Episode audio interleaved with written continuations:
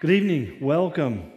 Uh, tonight we're going to be doing something that we have uh, I've never done before. We're going to teach two entire books of the Bible in one evening, all 27 verses of Second John and Third John. Um, let's start with a word of prayer and we'll dig right into this. Father, we thank you for the opportunity to be here. We thank you for your word. We we thank you for what your word does for us. The the truth, the reality that it brings into our, our lives, the ability that it gives us to, to know the way, Lord, to know the path, and to understand your heart and to understand not just truth, Lord, but the truth that is real so that we know how to live within reality in an increasingly confusing and unreal world. We just trust you for this grace. We believe you for your blessing. That's why we're here, Lord. In Jesus' name we pray. Amen. Well, the reason I'm studying these two books together is, uh, I think, fairly obvious. Number one, they're, they're very short, as I just mentioned 13, chap, 13 verses, excuse me, in, uh, in 2 John, uh, 14 in 3 John. Uh, they were also, we believe, written by exactly the same person. They were written very close in time, maybe written one right after the other, uh, and they were written from the same location. So there's a lot of overlap in these particular books. Unfortunately, uh, more or less, the writer only identifies us in both in letter. He identifies himself as simply the elder. And uh, the elder in this context refers to a spiritual position of leadership. Uh, he might have been viewed much like the bishop, which is an overseer of several congregations, or as simply as one of the ruling leaders of a particular congregation. In this case, we believe that the author was the Apostle John. And there's a lot of reasons why we think that's the case, um, and most scholars agree. One of the things is that the, the Gospel of John, the letter of First John, the letters of Second and Third John, uh, all bear amazing similarities, both in their terms of their style, uh, in terms of their linguistic structure, uh, vocabulary. Some of the same words are used in exactly the same way, and even the controversies that it addresses are similar in all three of these letters that are traditionally ascribed to John. In fact, ancient tradition, beginning in the second century, uh, the church fathers, people like uh, Justin Martyr, Irenaeus, um, and even later on the fourth century, Eusebius, uh, we refer to them as church fathers. They basically, you had the apostolic age, the first century, when the apostles were still ministering.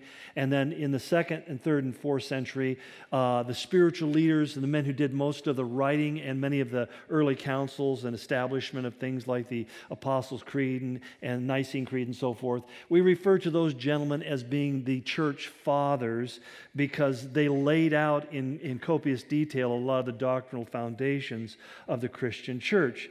Saying all of that by digression, what we find is they, to a man, basically ascribe these letters as being written by the Apostle John. So, if John was the author as we believe, the date for these letters has to be near the end of the first century. Um, some, fa- in fact, have suggested, and it makes a lot of sense, that after John was released from his exile on the Isle of Patmos, he returned to Ephesus, and that's where the letters took place. In fact, the timeline of these events for John's life kind of goes like this that John was arrested in 95 AD by the Roman emperor by the name of Domitian. Domitian was uh, a strong believer in the gods of Rome, very antagonistic towards Christianity, and so he sought to eliminate Christ, the Christian church. Uh, this would have been really the second official persecution by the Roman government on a basically international level, if you will, that empire wide. So the first uh, persecution by Rome was under Nero, and then this second one comes about 30 years later under the leadership of Domitian.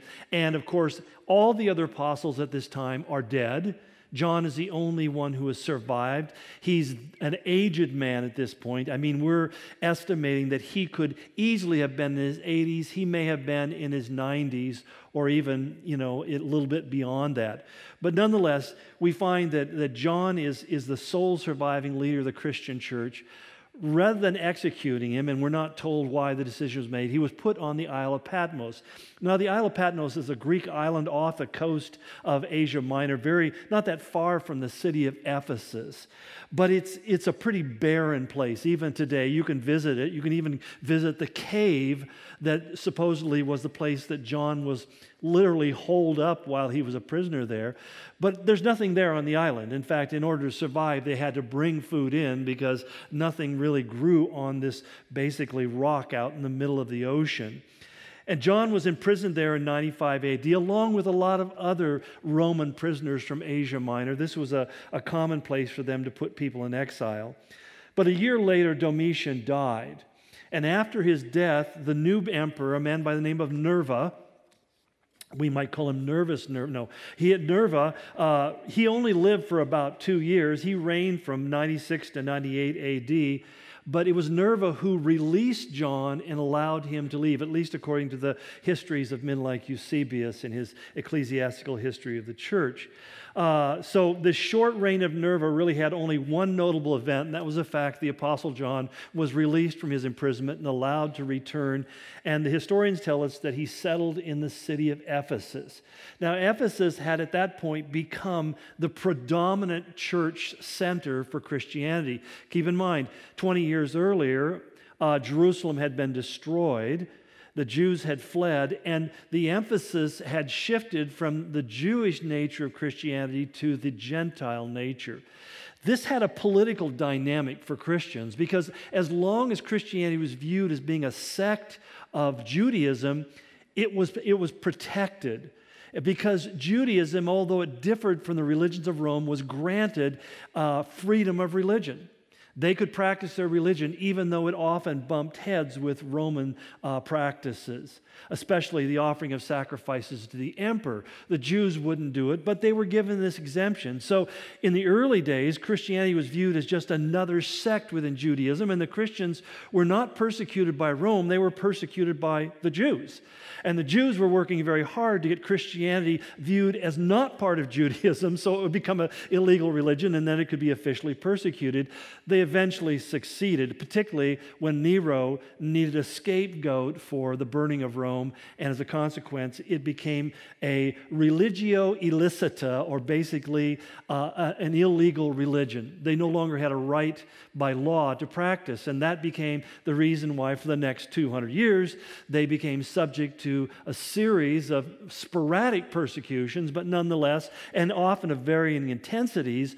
But for the next 200 years, there were an, about 25 different official persecutions against Christianity by various Roman emperors. Not to mention that many times regional government governors or local governors of cities could just simply choose to do the same because there was absolutely no legal protection for Christians whatsoever. So we, we really don't even have any idea why Nerva released John, other than the fact that the hand of God may have directed him, whether he was aware of it or not. John is allowed to come back to Ephesus. Ephesus now has become the most populous center of Christianity in the world at that day. It was, it's almost in many ways that Ephesus would have been almost like a cosmopolitan center like New York City. So that oftentimes we get this image in our mind that the church often went out and hid out in these really rural areas to avoid persecution. The fact of the matter is, from Paul on through, as far as we can see in the first four or five centuries, Christians really concentrated ministry on population centers. And I think they had a strategy. I think they had this concept that where people are, the chances of evangelism are better. I'm just guessing on that one, but I think it makes a little bit of sense. And I say that because sometimes have, Christians get the idea that, well, what we're supposed to do is avoid the population centers and all their ungodliness. And, uh, and all I can say is, if that really is hard for you to deal with, maybe that's right for you. But in terms of reaching the world, you kind of got to go where the world is. And that's why we find that the church proliferated in centers like Ephesus, major economic metropolitan cities, which also had all of the vices that was just part and parcel of the Greco Roman world. So that even today, when you go to Ephesus, right there in the center of the city, you think in the most cosmopolitan and where the center of government and all of these things are seated, you also find there are several brothels advertised openly on the street because it was not considered to be criminal and was actually considered to be part of the culture. So uh, I, I, was having this conversation with my 93 year old uh, father in law, and he was talking about how wicked America is today. And I, am not arguing that it isn't, but what I said, but you have to get it in proportion. The world that Paul lived in was far more wicked. I mean, he, in the fact that it was just not considered to be wrong. Unlike today, where we look at homosexuality and say it's, no, take it back. We look at adultery, no, we don't do that either. We, well, I guess we are just as bad. But anyway, it's, but it was, it was a world that was, was full of vice, and Paul and the, and the apostles, they went right at it. They went right at it with the power of the gospel. So, anyway, John is released, we guess around 97 AD he possibly, probably, most likely lived maybe for just two, three, maybe four more years because it appears that when we come into the second century AD, like 101, there's no longer any kind of historical trail for John, and he may have gone home to be with the Lord.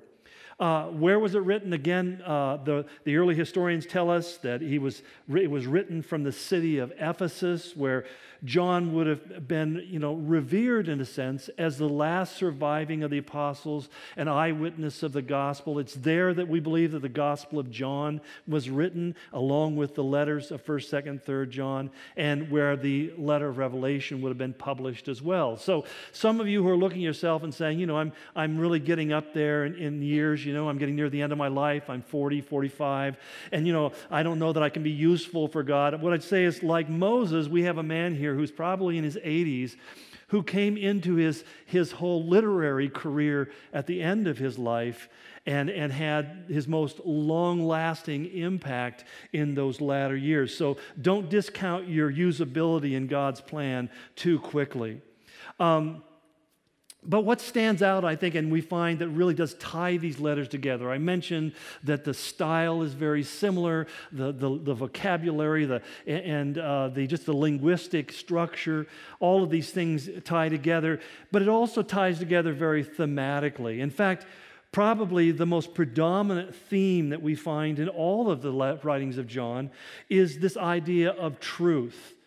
And I would say that this became a, a, major concern. We, we go back to the Gospels and we read in John 18 where it's Pilate who asks the question, What is truth? But Pilate wasn't the only one of that era who was asking that question. This was one of the central philosophical concerns of the age because when you have a culture that begins to lose its common morality, in other words, when everybody does what's right in their own opinion, when everybody's opinion is as, as, uh, has as much weight as anybody else's, you end up with a lot of confusion, and people begin to really say, What is absolute truth? What is foundational in terms of being able to understand my place in the world and my purpose and everybody else around me and even my eternal destiny? What is truth? And so, one of the things we find, I think, find so interesting is John's heavy emphasis upon that. The word truth appears repeatedly through everything that he ever wrote. Uh, and, he's, and part of it becomes what we think of, first of all, as doctrinal truth. It's in 2 John in verses 1, uh, 8 and 9 of, of the letter. He says, Many deceivers who do not acknowledge Jesus Christ as coming in the flesh have gone out into the world. And any such person is the deceiver and the antichrist. And then he goes on to say, anyone who runs ahead or probably that's a very literal translation it's the phrase really probably means anybody who wanders away from the truth uh, and does not continue in the teaching of christ does not have god and whoever continues in the teaching has both the father and the son so that john is really concerned with the fact that there are people who are presenting theologies that are different than those which have been traditionally embraced by the church. And he, of course, could speak authoritatively to that because he was an eyewitness, an ear witness of the ministry and the teachings of Jesus. And so, as a result, he says you have to understand that there are many who are going to come with the express purpose of distorting and perverting and even and corrupting the church through changing people's view or understanding of what is the truth. This is something that I think is important to understand when you study New Testament theology is that you find that every single writer of the New Testament except for the little book of Philemon deals with the issue of false theology, false doctrine, false teaching. It expresses a concern many times, some ex, uh, at great extent, because that was certainly Paul's concern. Other ones deal with it rather briefly. But he says there, there's going to be these who do this, and they're not continuing in that sound doctrine that was given to us at the beginning. So that there was a dynamic in the early church, just as there is in the church today, of those who will profess a relationship with Christ, but only have an intellectual uh, agreement, if you will, not really a life surrender. Because when he goes on and talks about the truth, he also talks about what I refer to as living truth. How's that differ from doctrinal truth? Well, it shouldn't. We should live what we profess. But when we don't actually believe in our hearts what we say that we believe, we live differently than what we say. Now, some people call that hypocrisy. I think that's pretty harsh because hypocrisy is consciously doing something different than what you know. But there's a lot of people who basically have been raised in a religious tradition, but when it comes to making the hard decisions of everyday life, they defer to the culture. And so as a result, they don't have a living truth. And the way that John expresses it, for example, in, in 1 John, in verse 6, he says, If we claim to have fellowship with him and yet walk in the darkness, we lie and do not live the truth. Now, the word walk there, uh, I, my, my way of translating that word is to regulate your life. If the truth is that which I regulate my life by. That's the thing that I make the decisions. I, I use the word regulate because we confront circumstances all the time that we have to make a decision. Am I going to the left? Am I going to the right? Am I going to go up or am I going to go down? Uh, you know, am I going to touch or not touch? Am I going to taste and not t- taste? This is fills uh, decisions of our lives a thousand times over, and many of them are so habitual and automatic we don't really have to struggle over them but there are times when we come to moments where we have hard decisions. I remember many years ago going to a restaurant and, and having breakfast, and after I got done, I gave the, the, uh, the lady, the cashier, on the way out a $10 bill, and she gave me change. And as I was walking into my car, I was counting my change, and I suddenly realized I gave her a 10 and she gave me two 20s. And my first response was, Score! wow, what a deal. I'm coming back here for breakfast every day. this works so well. And, you know, I mean, I didn't, couldn't even get to the door of my car before I realized that the eyes of God were upon me at that moment. I mean, I just, I just knew that even though nobody knew what happened, I could get away with this, but God wouldn't let me. Now, that's how your life gets regulated because God says, Know for sure in Numbers 23 32, right? Know this for sure that your sins will find you out. I just knew I couldn't, this wouldn't work out well. I would love to say, you, you know, I'm a man of such high moral integrity that the thought of keeping that money never entered my mind. Believe me, it entered, it lingered. but I just, I just, you just know, you just know there's no way this can turn out good. You just know there's no way it can turn out. That's really what motivates a lot of obedience in the child of God. You realize that disobeying or going against what you know God wants cannot produce a good result. And so I walked back in. I said, I think you made a mistake in giving me change. And she became very defensive all of a sudden. And I said, No, no, no, you don't understand. I'm sorry. You gave me way too much money. And I showed her what she did. And she was so thankful because I didn't even realize this. She said, I would have had to make up for the mistake. It would have come right out of my pocket. So essentially, I would have been just stealing money out of her, her kids' mouths. So, you know, it's, it's interesting that God knows these kind of things, but that's the idea of, of living truth. John says you begin to make, the, you regulate the, the life, the paths that you take, the choices you make, they begin to become regulated by what you know to be truth. In 2 John, he, in verse 6, he says, it has, been, it has given me great joy to find some of your children walking in the truth. Again, this word walking in the truth, this phrase, just as the Father commanded us. And this is the love, he goes on to say, that we walk in obedience to his commands. As you have heard from the beginning, his command is that you walk in love. Suddenly, we begin to see in John's letters this interchange between uh, truth, love, and joy. Now, Paul had a, a, a triune phrase that he used often to describe the Christian life. He talked about faith, hope, and love. These three things faith, hope, and love. And if you study Paul's letters, you'll find that that phrasing appears frequently throughout his comments. It was kind of a, one of his catchphrases. John has his, but his is a little bit different. His is truth, love, and joy.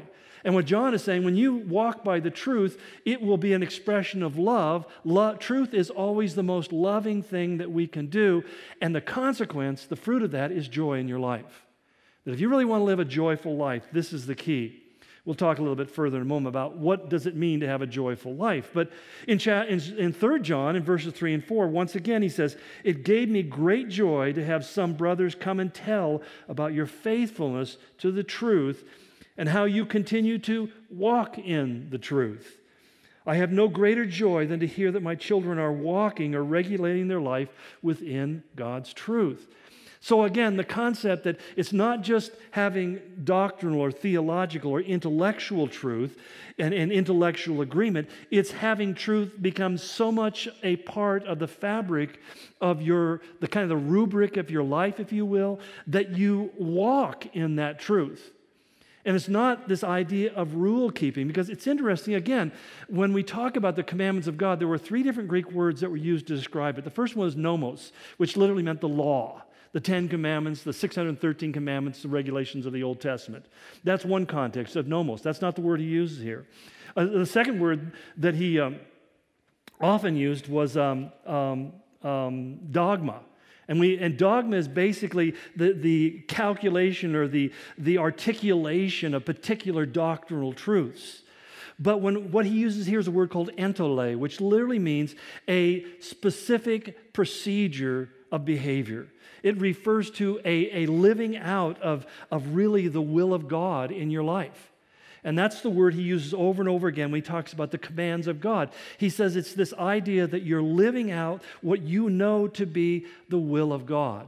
So, one of the reasons I encourage people to read the Bible, just one of many reasons, but if you're a Christian, it's in the reading of the Bible from cover to cover with regularity and, and, and faithfulness that you begin to incorporate these commands of God into you without really thinking about it. You know, it's, I, I think of it, when you talk about learning foreign languages, for example, let me illustrate it this way.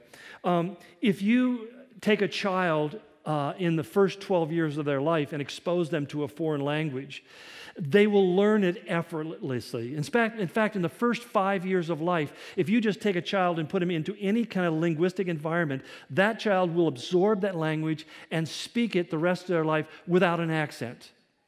If you learn it after 12, you'll always have an accent which makes no sense the way we teach foreign language when people are in high school. I mean, we got so backwards, it's kind of sick and wrong. I remember Dr. Wilder-Smith, who was a you know, he had four earned doctorate degrees in, degrees in natural science, and he was talking about his kids. He says, "Well, my, you know, we, we, says, I'm British, my wife's uh, uh, uh, Swiss, so our kids grew up speaking both English and German in the house, and then of course, then we moved to Norway, and we lived there, and they learned Norwegian, and then we learned, learned to Turkey, and they learned to speak Turkish. And he says, so by the time they were 16 and going off to medical school, and I suddenly realized he's talking about people smarter than me. When my kids were 16 going off to medical school, they didn't have to fulfill their language requirements because they already spoke six languages. But how did he teach them those languages? He simply lived in the cultures where those languages were spoken.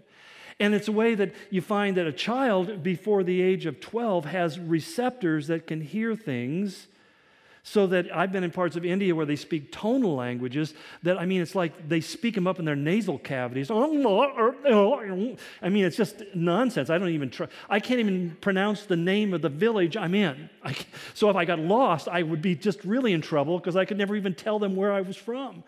But the whole point is that one of the missionaries I was with over there one time, his child, his five year old child, was there and was playing with the kids and was speaking the language with perfect pronunciation without even having tried.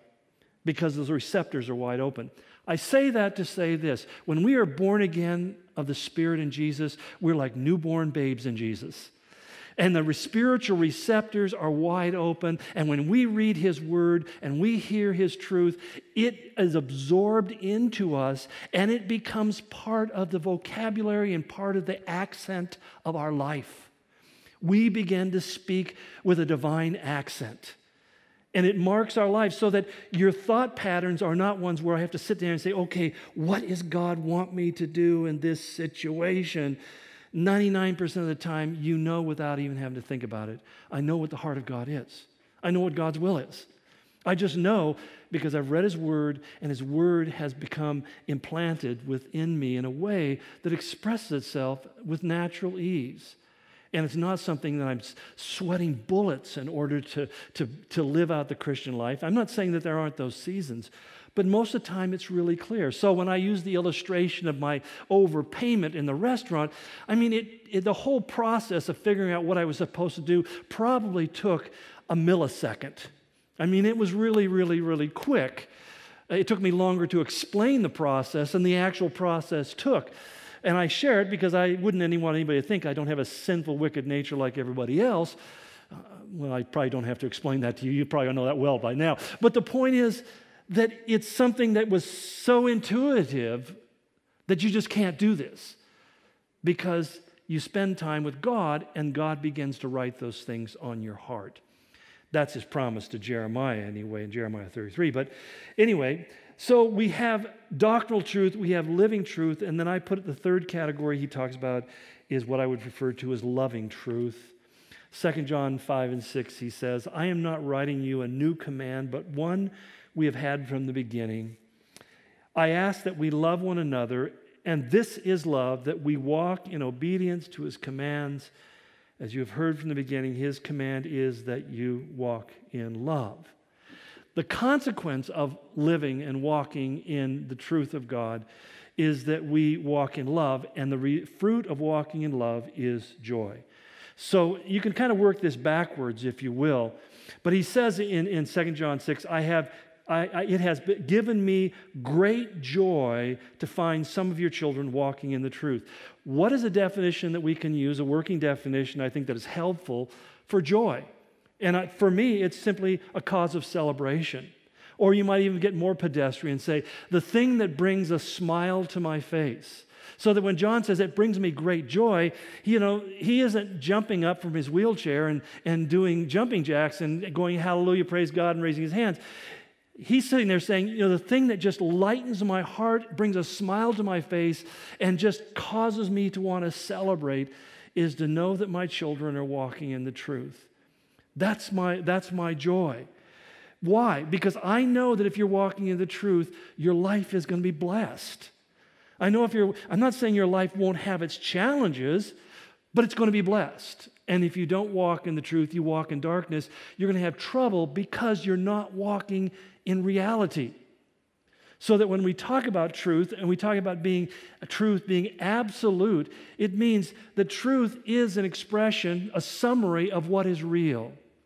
When a person believes something is not true, they very quickly begin to have problems because they're really trying to live in a universe that doesn't exist. So that psychiatrists say that you can measure a person's mental health by the degree of separation between reality and what they believe to be true. If what they believe to be true is real, then they are mentally stable. But if they believe something to be true that is absolutely delusional, then they have trouble. That's where you have people jumping off of buildings, trying, flapping their arms, trying to fly because they believe that they actually have bird powers when they don't have bird powers. It's a delusion. And that, that becomes the problem because when people believe false theologies, they start believing things about God that aren't true and they begin to encounter difficulties. It's like the sad widow. I, when I was at staff in Costa Mesa, the situation was so tragic because this woman, her husband died, and to the moment of his death, she believed that God was going to give her a miracle of resurrection. And at the funeral, she brought his shoes with her so that when God raised him from the dead at the funeral, he wouldn't have to walk home in his stocking feet. And that didn't happen. And when they closed the casket, she still believed all the way to the cemetery. When they lowered the casket into the ground and began to cover it up, she had a complete mental breakdown because she believed with all of her heart, because the guy on TV told her so, that her husband was going to be resurrected. Now, somebody could have probably short circuited that if she would listen to it when it says it's given unto man once to die and then the judgment. You know, I mean, we are, we are all destined for death. It's not God's plan. In fact, the psalmist said that the Lord takes delight in the death of his saints. Why? Because we go home. Now, we were in Nashville last week with my son and daughter in law, and, you know, we were trying to time this so that when we were there, the baby would be born. You know, and when I suggested that maybe she was going to be perpetually pregnant, she didn't think that was funny. She didn't want to be, she you know, basically, in, in her own way, she said, I want this thing out one way or another, you know? And it, so it was, it was just a glorious thing when that child left the security and the, and, the, and the comfort of the womb and entered into this cold, glaring, bleak world that we live in to have his umbilical cord cut off and, and tied in a, just a vicious knot and, and then circumcised. I mean, it, it's, oh my goodness gracious, what is this world coming to? But I guarantee you that it's not going to be long before he's going to be very happy he's on this side of reality. And when God looks at you and me, that's his heart. You and I may be terrified of death, or we may fear it, or think it's the worst thing that can happen. And it is if you don't know Jesus, because you're stillborn. And it's, it's, it's just, it's, it's a hundred times more tragic in the heart of God to see a child come, in, uh, come out of this world into death. And, and that's the best way I, painful, that may be a painful illustration for some of you, and I apologize, but it's how we need to understand when somebody dies without Jesus. But when a child comes out and they've come not from just uh, the birth canal, but they've come into the eternal reality of all the riches and the wonders and the glory that are there for them. God rejoices in the same way that, that I watched my wife and I and our, my son and my daughter in law and my grandkids all excited about this new baby. Everybody's excited about this new, and you know, I, I know the other kids will have their time when he gets two and they'll drive them crazy. be different. But right now, we're all excited about this. This is wonderful because we have now an ability to have a relationship with that child that did not exist when that child was still in the womb. And understand God looks with yearning at the passage from this world into his eternal presence. And sad that this poor woman, somebody didn't explain that to her that her husband's death wasn't the end of his life and, and the beginning of the end of her life, but it was the beginning of his life and a promise of the life that was awaiting her on the other side as well. John twice, it's interesting, both in 2 John and also in 3 John, he almost says exactly the same thing. He says, Again, it gave me great joy to have some brothers come and tell about your faithfulness to the truth and how you continue to walk in the truth. And then he said again, I have no greater joy than to hear that my children are walking in the truth. I have no greater joy. So, one of the things we should never try to separate or allow to be separated is, is truth and love and joy are all a, a, triunity together. They're, they're meant to be the same. And if any one of those is missing, we need to go into our prayer closet and examine the cause.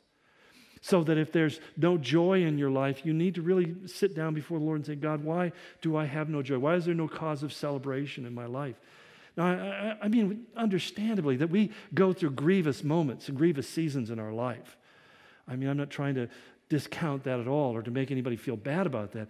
But that should not be the permanent condition because no matter how bad a circumstance has overtaken my life at various seasons, I've been able to fight through and find God's plan and purpose and, and redemptive joyfulness on the other side. I know that God is doing something wonderful. And if that joy isn't there in the life, you really need to spend some time with God and say, God, open my eyes to what is robbing me of my joy.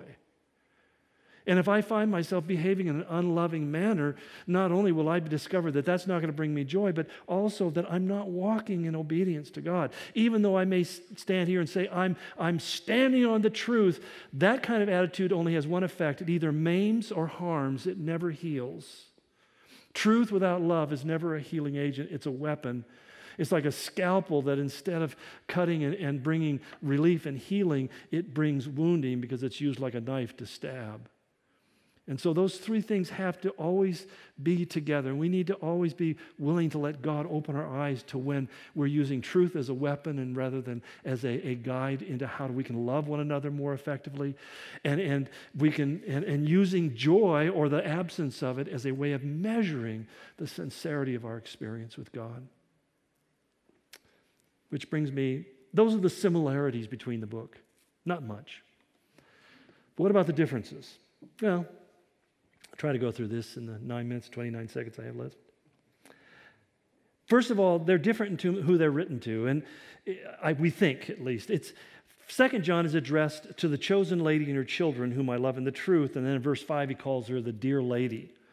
Now, this may in fact have been a particular Christian woman or her family, and and, or an individual female leader within one of the churches because believe it or not there were actually female leaders within the church we'll touch on that a little bit in a moment because we find, for example, in Colossians 4:15, he talks about Nympha and the church that is in her house. He sends greetings to her.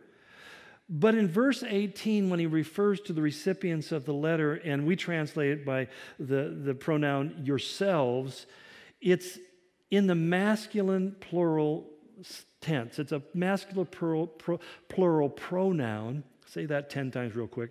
Um, that strongly suggests that the chosen lady is actually a metaphorical term referring to a sister church somewhere around or outside of Ephesus. Scholars debate about that, whether to take it literally or metaphorically. Um, I personally tend to be on the metaphor side of the equation, but, uh, but not because I have solid proof one way or another. I just like it better. Um, in contrast, Third John is specifically addressed to a individual. Four times he's mentioned by name uh, in verses 1, 2, 5, and 11, where he says, My dear friend Gaius, whom I love in the truth. Uh, the word friend there, agapetos, uh, literally means somebody who is beloved, esteemed. They're your favorite. They're, this is your BFF, you know. Uh, in fact, when you look at the Greek, that's exactly what it says, BFF. And uh, best friends forever for those of you who aren't textually uh, enhanced. Um, the problem is, Gaius was an extremely common name in, in the Greek and Roman world. Uh, just in the New Testament alone, we have four different Gaiuses that, that are, are, referred to. And so it's impossible to say who this particular Gaius was, whether he was one of those four or he would have been somebody completely different. In fact, again, the historical traditions coming from, uh, from people, especially like Eusebius, tells us that, that Gaius was actually the bishop of the church of Pergamum. One of the seven churches of the book of Revelation was Pergamum. And uh, that uh, he was the bishop of that church at that particular time. It's about 120 miles from the city of Ephesus. Um, but what he was concerned about in these letters is, first of all, uh, I, I, phrase it simply bad doctrine versus bad behavior. Uh, Second John was concerned about bad doctrine, false teachings, uh, a form uh, similar to what we saw in First John, a, a kind of Christian Gnosticism. Uh, basically, what Gnosticism taught, uh, among many, many things, but one of the foundational principles of, of Gnosticism, both as a Greek religious philosophy and later on as a Christianized philosophy, it was a kind of blending of Christianity with Gnostic thought. But it taught that matter was evil, that the physical universe that we know, our bodies, that they were sinful, they were evil, they were corrupt, and that the idea of purification came through elevating yourself into higher levels of, of divine revelation by following seven steps, which these teachers would uh, t- take you through as you gave them more and more money. But um, they basically they looked the physical material world as evil so the implication was in christian gnosticism that jesus couldn't possibly have had a physical body so the incarnation the idea of the word of god became flesh when you understand that, that, that controversy, suddenly uh, John 1 1 makes sense. In the beginning was the Word, and the Word was with God, and the Word was God. And suddenly the Word of God became flesh. He became matter physical being. John makes this emphasis on all of his letters because he's trying to make it very clear that Jesus did, in fact, have a body. In fact, uh, one commentator simply said that all the human form of Jesus was altogether mere semblance without any reality. This is really a particular view called docetism. And basically, docetism says is Jesus appeared to be just like you and me, but he wasn't. And this idea is interestingly because it, it really, uh, when we look at Islam today, when Muhammad was, uh, you know, beginning to form his religious system of Islam, he obviously had influences from Gnosticism. Because in Islam, what they, the Quran teaches is Jesus didn't die on the cross. This was Gnostic Christian thought that Jesus appeared to have a body, that he didn't actually die, and that Judas was crucified in his place. And Jesus walked away laughing about it because these guys are so stupid. Um, but this, is, this was really a major issue because, in the understanding of the gospel, God became a man that he might pay the penalty for man's sin. Well, Gnosticism didn't see the problem because they didn't believe we were sinners. They thought matter was evil, but we're not responsible because we didn't ask for this body, it was given to us. So, what I do with my body isn't my, I don't have to worry about that. So, I'm committing adultery, so I'm engaging in all sorts of nefarious behaviors and wrong things. It's no big deal because it's just my body, it's not me. And so this is where John gets into the kind of the, the issue of saying, you know, there's, there's love, there's truth, the commands of God, and all these things have to sync together. I hope that makes sense because I'm going through it very quickly. But the second thing that he, he deals with that separates these two letters is that the, the second John deals with the, the, problem of what I would call bad hospitality, and, uh, and, and in contrast with third John talking about good hospitality.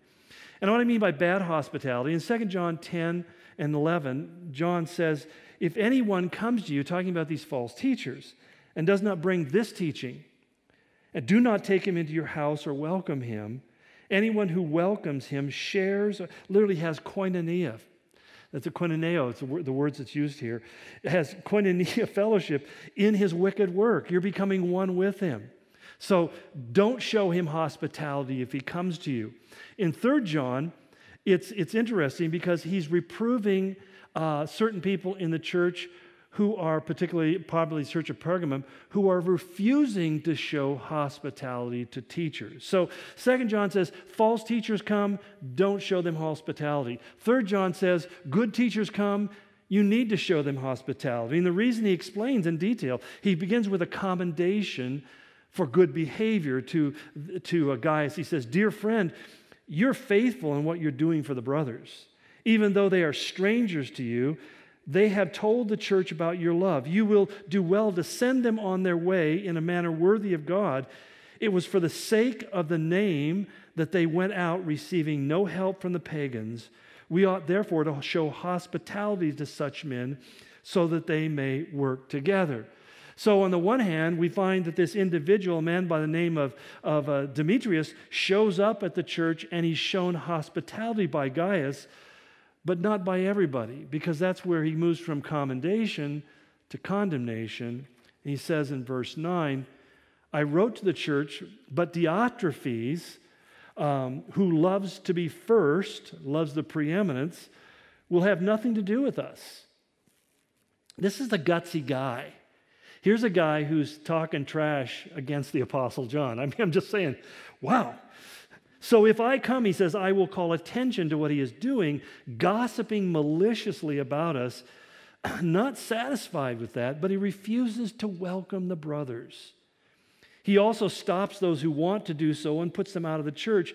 Dear friend, do not intimidate, or excuse me, imitate what is evil, but what is good. Anyone who does what is good is from God. Anyone who does what is evil is not seen of God, has not seen God. Demetrius, who apparently is the individual that he had sent to minister to the church, is well spoken of by everyone, and even by the truth itself. We also speak well of him, and you know that our testimony is true. Now, what's the bigger dynamic that's going on here? Well, in the ancient world, travel had few good options, especially with regards to accommodations. So we read examples in the Old Testament, in particular, people coming into a village and sleeping in the village square. The reason they slept in the middle of the city is because they had no place else to sleep, and it was safer inside the walls of a city than to sleep outside of the walls of the city, where all sorts of bad things could happen to you. But it wasn't a great situation. So you came and you, like the, the angels that come to Sodom, uh, Lot it, it finds them settling down in the square of the city and he invites them into his home. Now, there were inns. We talk about the story of the Nativity. Jesus comes and there's no room in the inn. There were these inns, kind of like caravan stops, where people could come, travelers who with caravans could come. But again, these were places where vice was pretty rampant. Uh, they were also d- dangerous for a whole other set of reasons, and often costly beyond what was naturally affordable. That's the impact of the story of the Good Samaritan who takes the injured man to the inn and pays for his lodging and care until he can return. This was a major sacrifice. So that the preferred way of accommodating somebody was to have someone that you knew or someone who would invite you into their home. And that's why even today you'll find in the Middle East, hospitality is, is a major value in their culture. Inviting somebody to come into your home, to eat with you, to stay in your home, that's considered to be a great honor in most of the Eastern world. And so this was the thing that you wanted. So here, when they sent out these people to minister, they would expect the church to provide them accommodations. And yet, in the case of Second Timothy or Third John, he's this uh, he's refusing to allow Demetrius. Diotrephes refuses to allow uh, Demetrius to stay in the house and forbids anybody else to do so as well.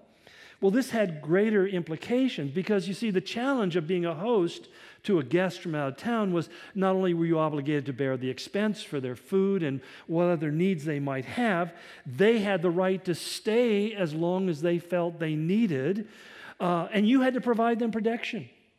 You were responsible for their health and welfare, and so that you had to feed them, care for them, and protect them from any harm that might come their way. The reason why Lot was so uh, forward in defending the angelic beings that he brought into his house, because it was a shameful dishonor to have somebody come in your house and then to be assaulted by others and not protected from that danger. But also, what you were doing when you took them in their home is you were endorsing them. So in Second John, he says, These false teachers come, don't show them hospitality, because if you do, you're endorsing their false teaching. But when we send somebody to you, he says in Third John, and you don't allow them in, basically, you're refusing to endorse someone that we have sent to minister and to edify and to build up the church. And so he says, Your job, your responsibility is to welcome him and to share in his work. So that just by taking them into your house, you are being a participant, a, a sharer in the thing that they were doing. It's the same concern that Paul expresses in writing to the Corinthians. In 1 Corinthians 5:11, he said to them, he said, "But now I'm writing to you that you must not associate with anyone who calls himself a brother, but is sexually immoral or greedy, an idolater or a slanderer, a drunkard or a swindler. With such a man, do not even eat." Now, we look at that and say, you mean if I go down to over to Zips and, and I see some character in there that's got a bad reputation, I'm not, I, I got to say, oh, we got to go eat someplace else. No, we don't understand it in the context. In the context, he's saying you don't provide them with the hospitality, the association of becoming part of your life by inviting them into your home to be part of your life because they'll be, bring disapproval and disrepute upon the gospel. It's not like you're trying to shun them or shame them. You don't want to do anything that endorses what they're doing. I remember when I first came to pastor here, and there was a, a fellowship that um, had some unusual theology, and, and um, never, you know, I never said anything about, about them uh, critically, but just, you know, understood that we didn't, we didn't really endorse the things that they were doing. And I remember the pastor came to meet with me, and he, and he couldn't understand why I wouldn't promote his ministry. And I never understand that concept anyway. I thought God is our promoter. But anyway, but I just simply said to him, I said, You have to understand, I will never trash talk you. I'm not going to criticize you, anybody, but there's no way I can endorse you because of these theological positions are heresy. That's where our conversation ended at that point. So, you know, uh, we were, we were both good with not being good. But um, this, is, this is the kind of concept that Paul's talking about. And, and there's one last thing I'll just tie into this that early churches met exclusively in homes. I mean, in Romans 16, when he says uh, in verse 5, he says, Greet the church that meets at their house. One of the things we find early on is that, especially when the gospel began to go into the Greek world, that Christians began to meet in homes. They didn't meet, they didn't have church building. In fact, the oldest identifiable church building in the world is in modern day Syria today. Um, I don't know if we have that slide up there. You can skip this other stuff. It's just no nonsense anyway. But anyway, uh, 233 AD is the first, it was a house that was converted into a church. Now, if you go to Capernaum today in Israel, you can see where they call it, call it Peter's house. And it, it's basically an octagonal uh, uh, home uh, built of stone. Whether it was Peter there, I didn't say that Peter was here, but it has a cross chiseled into one of the stones in the walls. Apparently, this house was converted into a church, but that was like in the sixth century. So the point is that the houses became the central location, and this has led to a, a whole approach or a view today in the church that church buildings like we're in today are kind of a, a, an abomination or there's sin because Christians shouldn't be meeting in churches, they should be meeting in, in homes. Uh, there's only one problem with that. Uh, because the question isn't why did the church start meeting in buildings like this? The, the real more appropriate question is why did they stop?